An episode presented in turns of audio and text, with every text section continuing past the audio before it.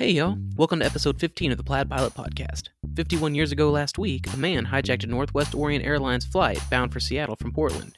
He would later jump out of the plane into the rainy night below with $200,000 in cash, never to be seen again. To this day, the incident remains the only unsolved hijacking of a commercial airline in aviation history. So today, I'll be telling the story of the infamous D.B. Cooper. I hope everyone had a good Thanksgiving, uh, or at least my American counterparts. I know there are listeners in countries that either they don't celebrate Thanksgiving at all, or they may have a Thanksgiving holiday but celebrate it at a different time. So, regardless, I hope you had a great week. I am by myself today, uh, and I imagine I'm going to be more often than not going to be by myself between now and the end of the year uh, with all the holidays and stuff like that. I know people have a lot of plans going out of town, family coming to visit, and all kinds of stuff like that and just trying to line up guests and mesh schedules for recording and all that kind of stuff uh, likely be a pretty tall order. So we'll see what happens, but we'll probably have more solo shows than not going forward uh, until the new year at least.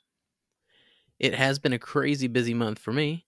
Uh, I haven't got to do any flying, but I'm hoping to get back up soon.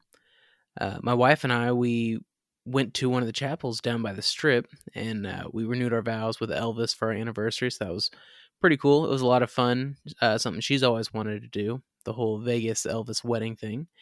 Um, so it was pretty cool to get to cross that off her bucket list. And of course, there was my birthday too. I turned 30. I guess that's exciting. Um, I do want to say thank you to everyone who reached out and wished me a happy birthday. Um, I did my best to respond to everybody individually. Uh, but just in case somebody slipped through the cracks accidentally, just want to say thank you so much. I really do appreciate it, and it does mean a lot. I was fortunate to be able to take some vacation, and I actually just got back from Vermont last week. Uh, I got to do some hunting with my dad's side of the family. I'd never been able to do that before, uh, but I've always wanted to, so finally got to make that happen. Uh, my grandfather, he's going on 83, I think, and he doesn't get in the woods much anymore. Uh, and my uncle, uh, he was sick basically the whole time that I was up there. Uh, so I don't know how much that he would have actually gone if I hadn't wanted to go. Uh, but they both went anyway, and I'm super grateful that they they did that. Um, I really enjoyed it. Was glad to get to share that experience with them. So uh, my aunt and uncle they have a, a couple hundred acres right up on the Canadian border that they let us use, and even though we didn't get anything, uh, we did see several doe, and I had a really good time was a good experience. Uh, and I just got home. I think it was the day before Thanksgiving. By the time I got home, I think it was after midnight. Um, you know, so the, I went to record this episode, and my microphone wouldn't come on. So, so I took last week off, as you guys probably realized. Uh, but that left me with kind of a predicament. So to this point, I've always based the podcast on this week in aviation history. But since I already had this episode prepared and I really like the story of DB Cooper, uh, I decided to go ahead and record it this week. Uh, but that kind of throws off my plans for the coming weeks. So now I'm trying to decide how to proceed. So I'm curious if you guys could shoot me a message or an email or whatever. Do you enjoy the current theme of this week in aviation history, or does it really matter to you? Uh, maybe you don't usually get to listen to the podcast as it comes out anyway, and run a couple weeks behind. Um, so so it doesn't matter so much if it's this week or last week or sometime that month or not related to any time. Anyway, let me know what you think. Um, I enjoy putting the whole show together every week. Uh, as long as I get to talk about aviation, I'm really open to suggestions on how you would like that to be structured. Whether that's sticking more to this week in aviation or just kind of branching out to whatever I feel like talking about that day, or whatever you guys want me to talk about that day. So definitely let me know how you feel about that. I would like to remind everyone uh, listening at home or in the car or wherever you listen, uh, make sure you follow the podcast. Wherever you listen, whether it's on Apple Podcasts, Google Podcasts, Spotify, wherever, there's a lot of different platforms. Uh, and most of them will let you, they have a button on there that you can subscribe. I think some will call it follow, some call it subscribe and that actually it does two things. First it helps make sure that you never miss an episode uh, by sending you a notification when new episodes come out. And then second it helps people like you who might enjoy the show find it when they're searching for something new to listen to. Unfortunately these days everything on the internet is dictated by algorithms um, so things like hitting the follow button leaving ratings, reviews, that kind of stuff really helps it um, helps tell the algorithm that something worth checking out. So if you do enjoy the show, please do that for me. Um, it's a lot of work, but I do enjoy putting the show together, um, getting the show out to you every week, and I'm hoping that we can grow our numbers together. Now, before we get into this week's topic, let's take a minute to hear from the Plaid Pilot Podcast, Aviatrix of the Week. Alex flies out of John Wayne Airport, and she just earned her private pilot certificate. Hey, Alex. Hey, Todd. Nice to meet you. Likewise. How are you doing today? I'm doing good. How about yourself? I'm doing well as well. Awesome. So you uh, recently passed your private pilot check ride, right? I did. Congratulations. I did. Yeah, thank you so much. So how was it? Uh, easier than you thought it would be, or? Um, it was. It was. I thought it would be more stressful, to be honest. But uh, once I got there, um, I knew all the questions that he was asking, and I knew what I was doing, so I felt pretty confident. And well, going in, yeah. That's mm-hmm. awesome. So, uh, yeah. what what got you started with aviation? Is it something you've always wanted to do, or? Um... um, I was always interested in it because my grandma, when she was a little bit older than me, I think she was in her early twenties, she got her private pilot's license. Okay. Um, she yeah, she didn't keep it up, so I never went flying with her, but she would always tell me some really cool stories, like of her flying adventures and like how she went to Mexico and landed on a beach and I was like, oh. that's so cool. like it is, yeah. Do, like who wouldn't want to do that? Yeah.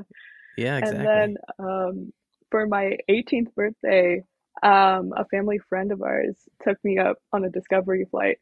Okay. And yeah, that's when that's when the deal was sealed. yeah, those those discovery flights will get you if you're not careful. Yeah, I got the aviation bug for sure.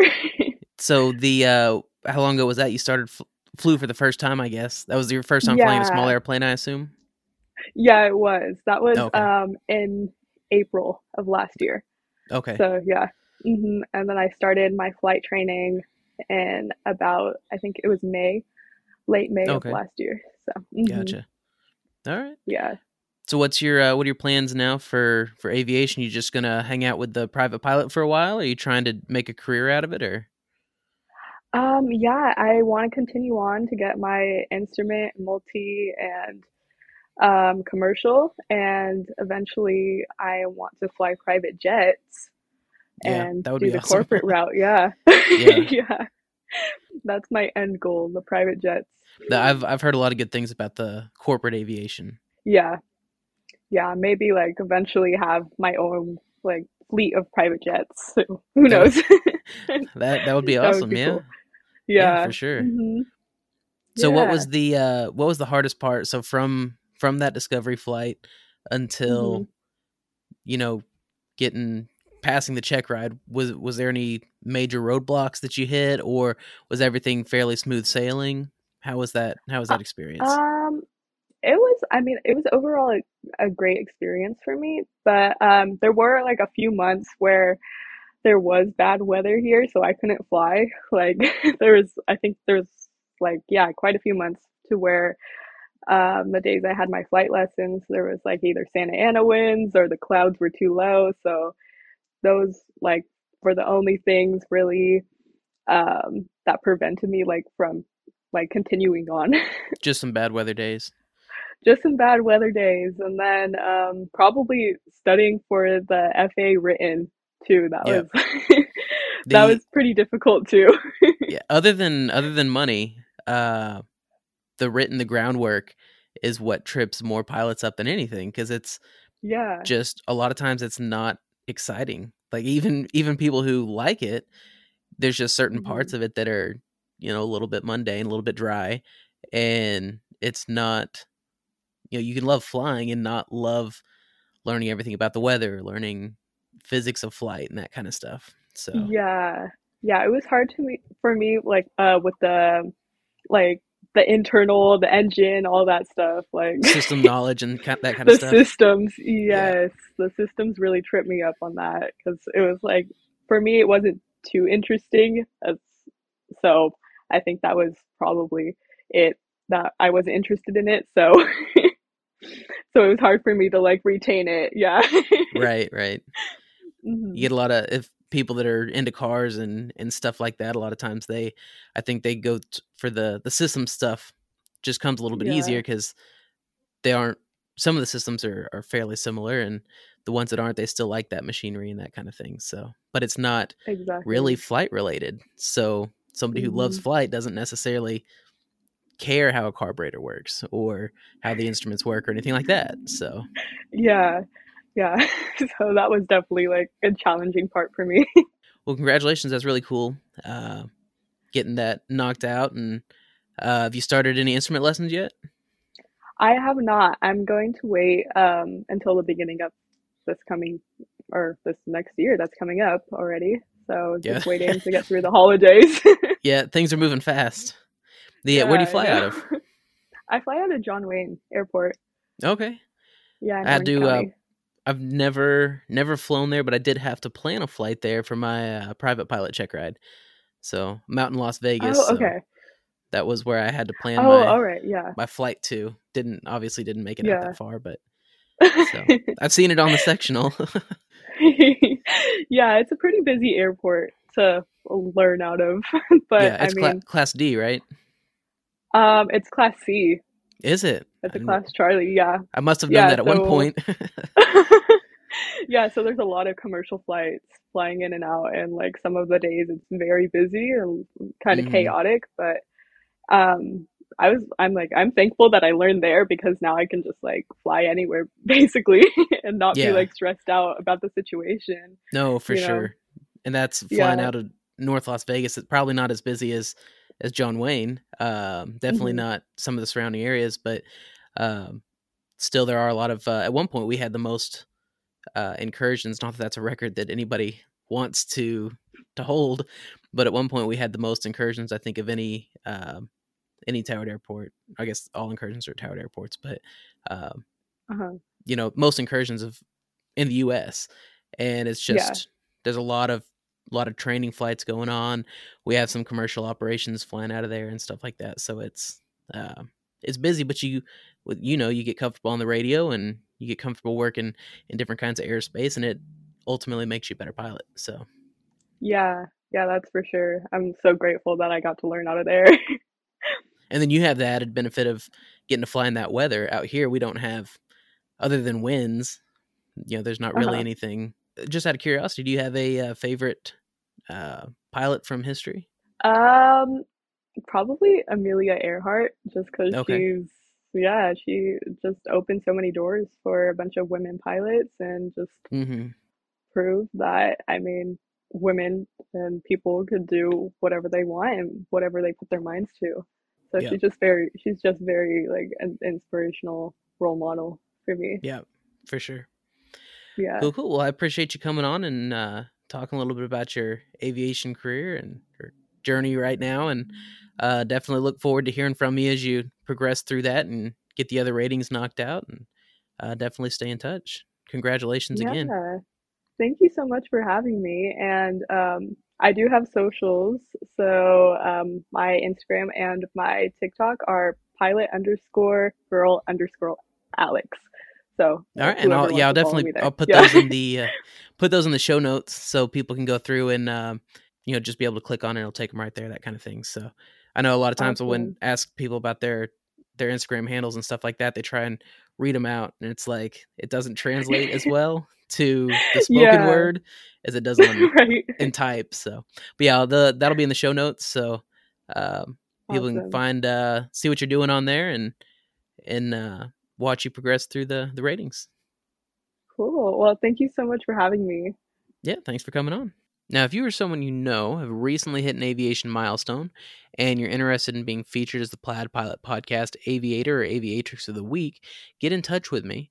Uh, I'd love to give you a shout out or have you come on the show. You can send me an email at todd at theplaidpilot.com or DM me on Instagram at theplaidpilot. Uh, I always forget to plug it, but there's also a Facebook page as well. Uh, if you're on Facebook, be sure to give that page a like. It's just the Plaid Pilot Podcast and you can reach out there as well. And as always, even if you just want to say hi, I love hearing from listeners, whether you're a pilot, training to be a pilot, or if you just really love history or aviation. Now, on to our topic of the week. So, this week we're doing things a little different.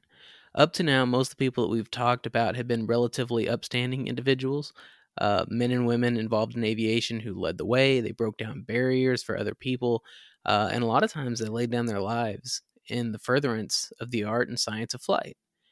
D.B. Cooper was none of that. As a matter of fact, D.B. Cooper wasn't even his real name. This whole thing occurred back in 1971, so security wasn't at all what it is today in airports. And this man, he was able to go in, purchase his ticket the day of the flight in cash, and he gave the name Dan Cooper. Apparently, no form of ID was required. He just had to tell him what his name was. Uh, but I think it's safe to say he probably wouldn't have given his real name. The FBI wasn't so sure about that, though. They actually started their investigation looking at individuals with similar names, and one of the suspects was a man actually named D.B. Cooper. So he'd used the name Dan Cooper when he purchased his ticket, and one of the suspects that they're looking at was D.B. Cooper.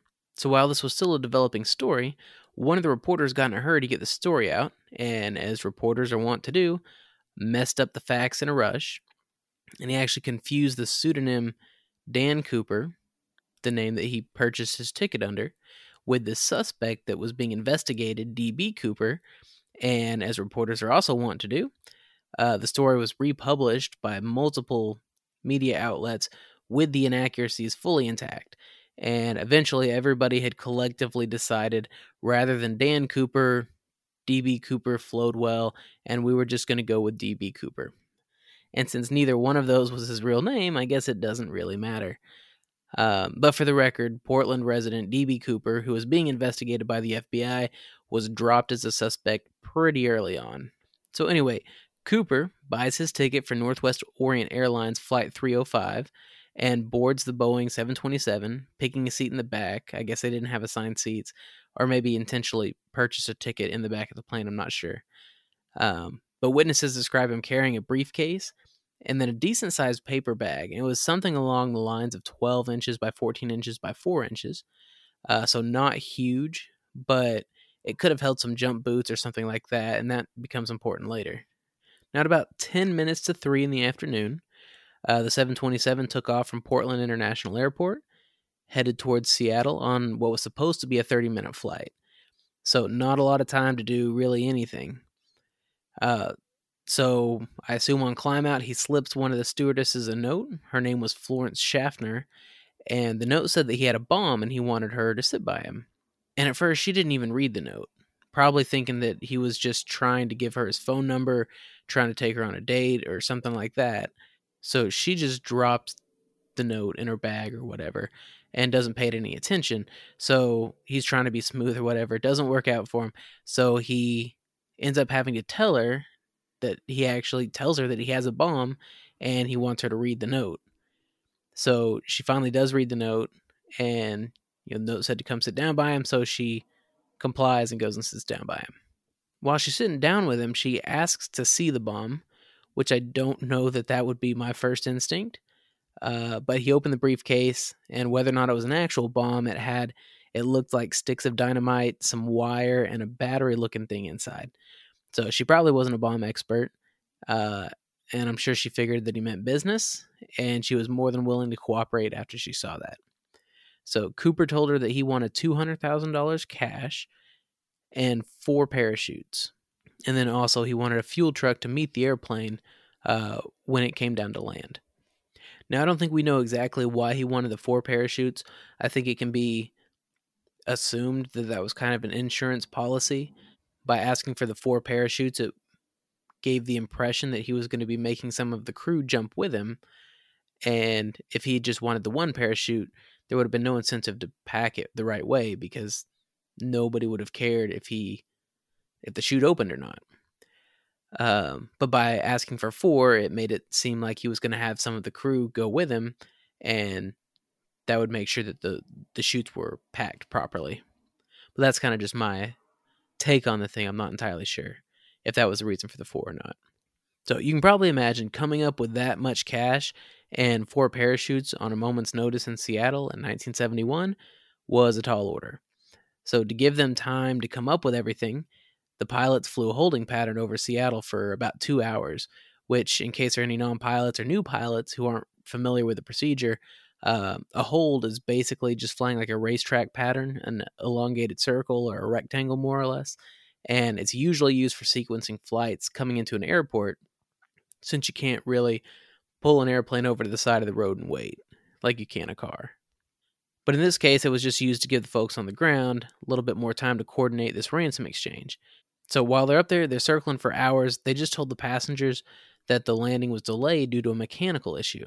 Now, I don't know what mechanical issue someone could troubleshoot for 2 hours in the air that that you'd have any chance of fixing that you wouldn't just want to get on the ground.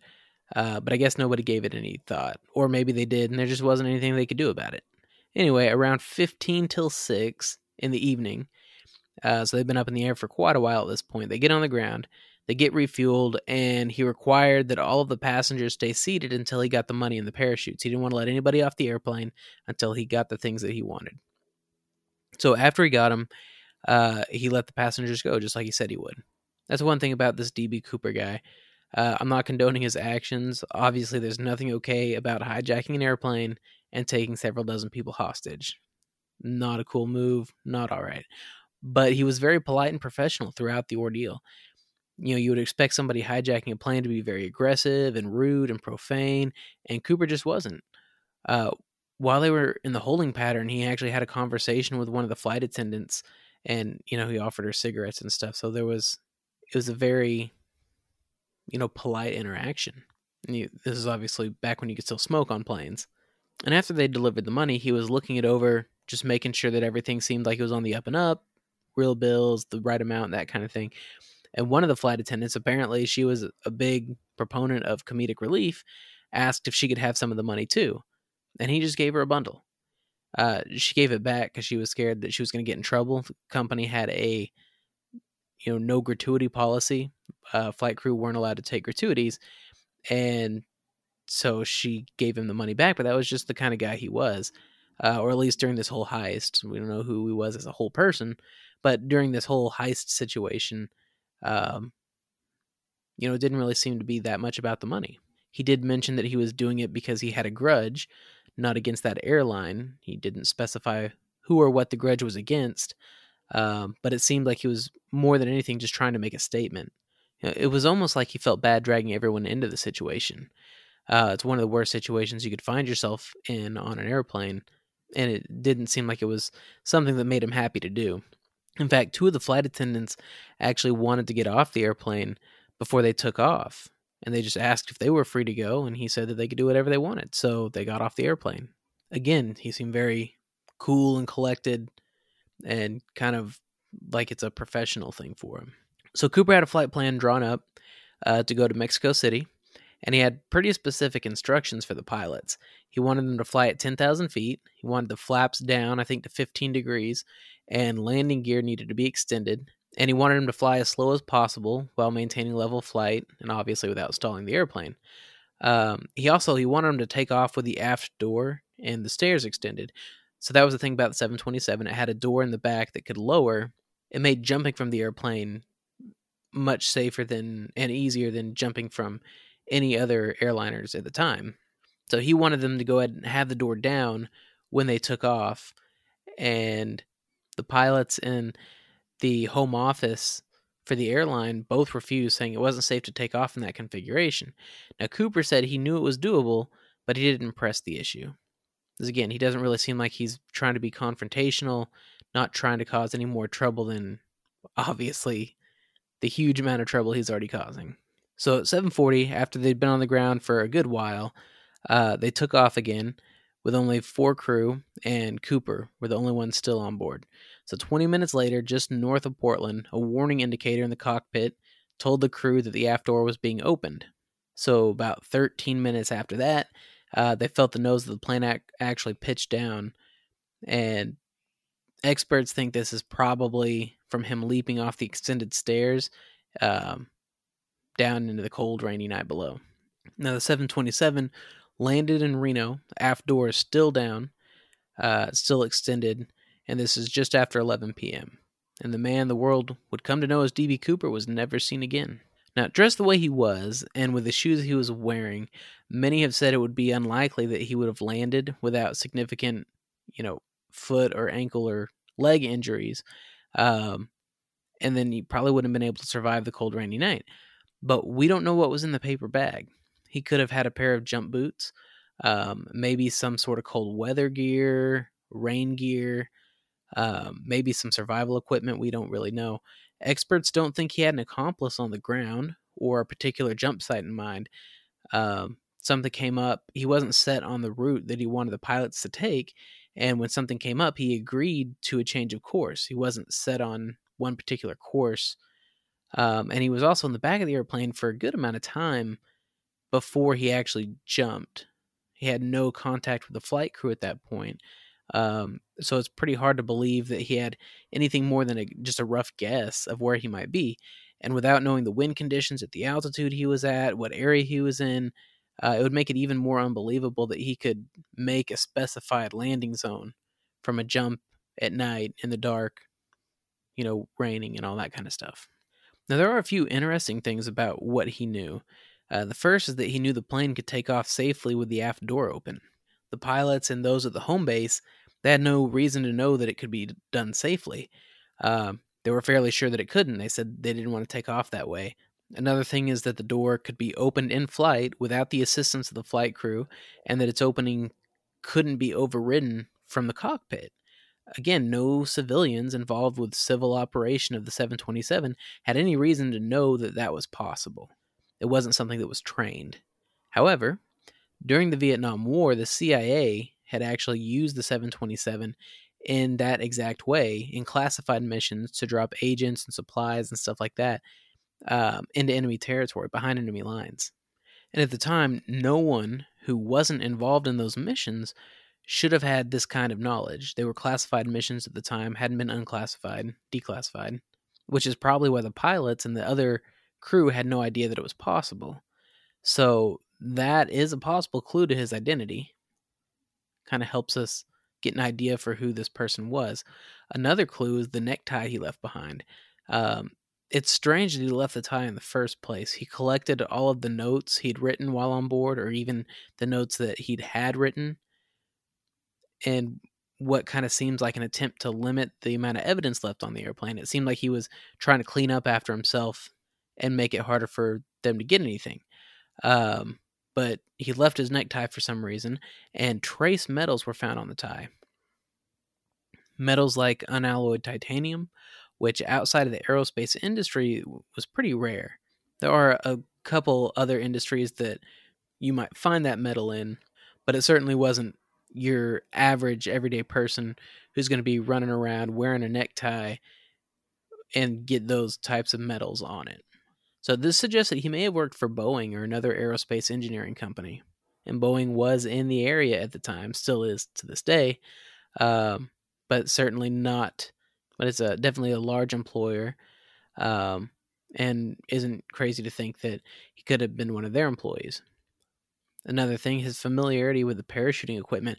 When he put the parachutes on, he didn't need. They brought instructions for how to use it, how to equip it, and all that kind of stuff. But he didn't need them. He already was familiar enough with the equipment that he could put it on and operate it on his own. Um, and so that kind of suggests that he may have had some military jump training.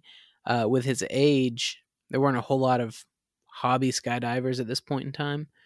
Um, and, you know, the skydivers that there were generally weren't in their 40s. Uh, so this kind of leads experts to believe that he probably had some level of military jump training.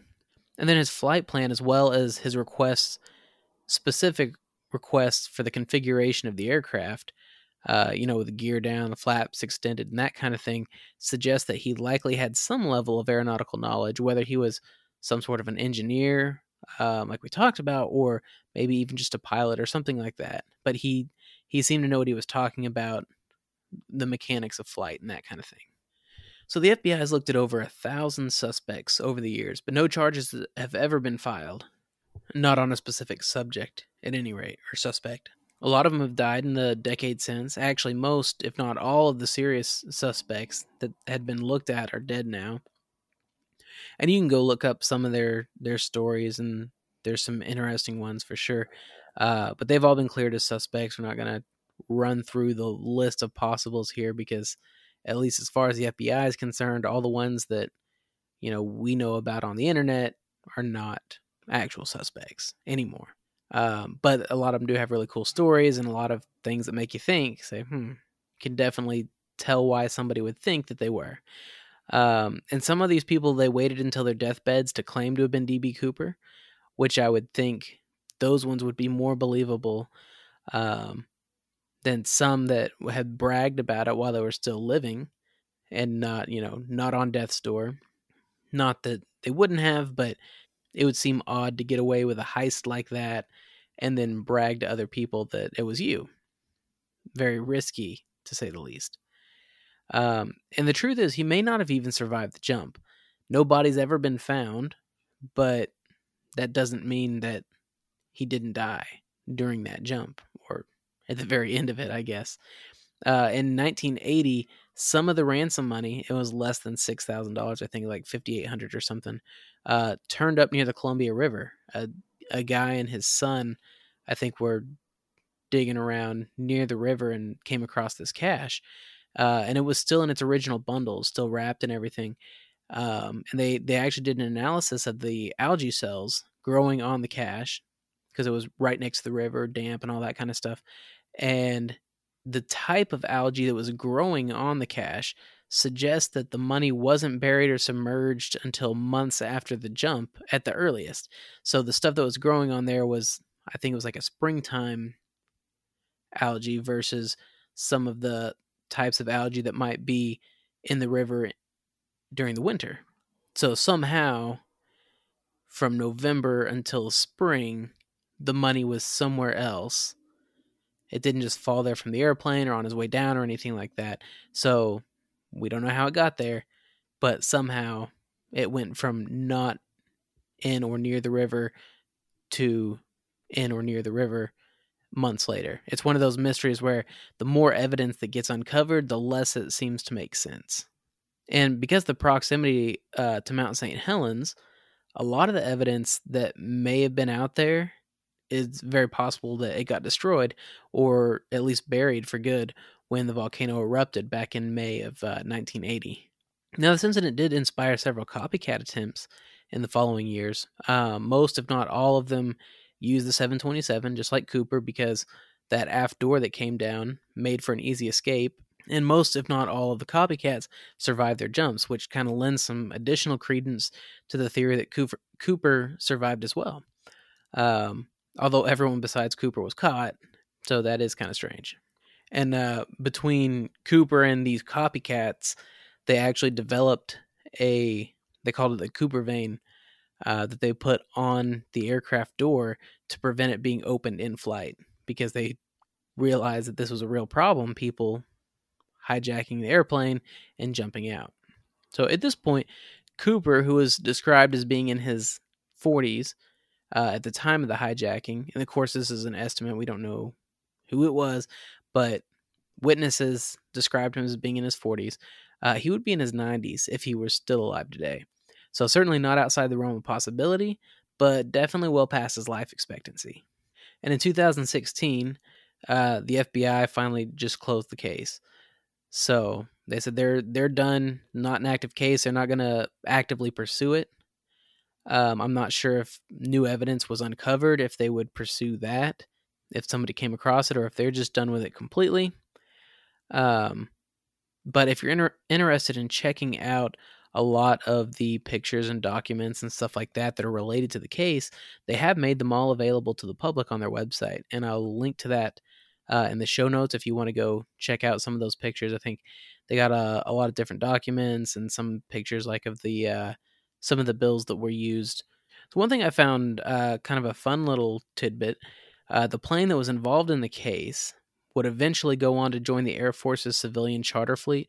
So eventually got sold to the Air Force. They use it as a civilian charter plane, and it was one of the planes that actually took people back and forth from Nellis Air Force Base here in Las Vegas to Tonopah, Nevada, to work on the F 117 program when that was getting kicked off. Um, but unfortunately, the airplane was scrapped back in 1996, so does not exist anymore. Would have been a cool piece of history to have in a museum or something like that. Um, between both being the DB Cooper airplane and the Nellis to Tonopah charter plane. But oh well. Certainly is not the first airplane that would have been great to have in a museum that uh, was scrapped, and unfortunately, it won't be the last. So I really like the story of DB Cooper. It's one of the rare ones where there's a clear bad guy, uh, but we don't necessarily hate that he got away. He was calm, collected, he was intelligent and polite, and he made sure nobody got hurt. Again, what he was doing, what he did, it was undoubtedly wrong. I don't want it to sound like I'm rooting for the guy or anything, but he was definitely not your average criminal. Well, that's all for this week. Thank you so much for listening. I hope you've enjoyed the show and learned something new. If you have, make sure you never miss an episode by following on Apple Podcasts, Spotify, or wherever you listen to podcasts.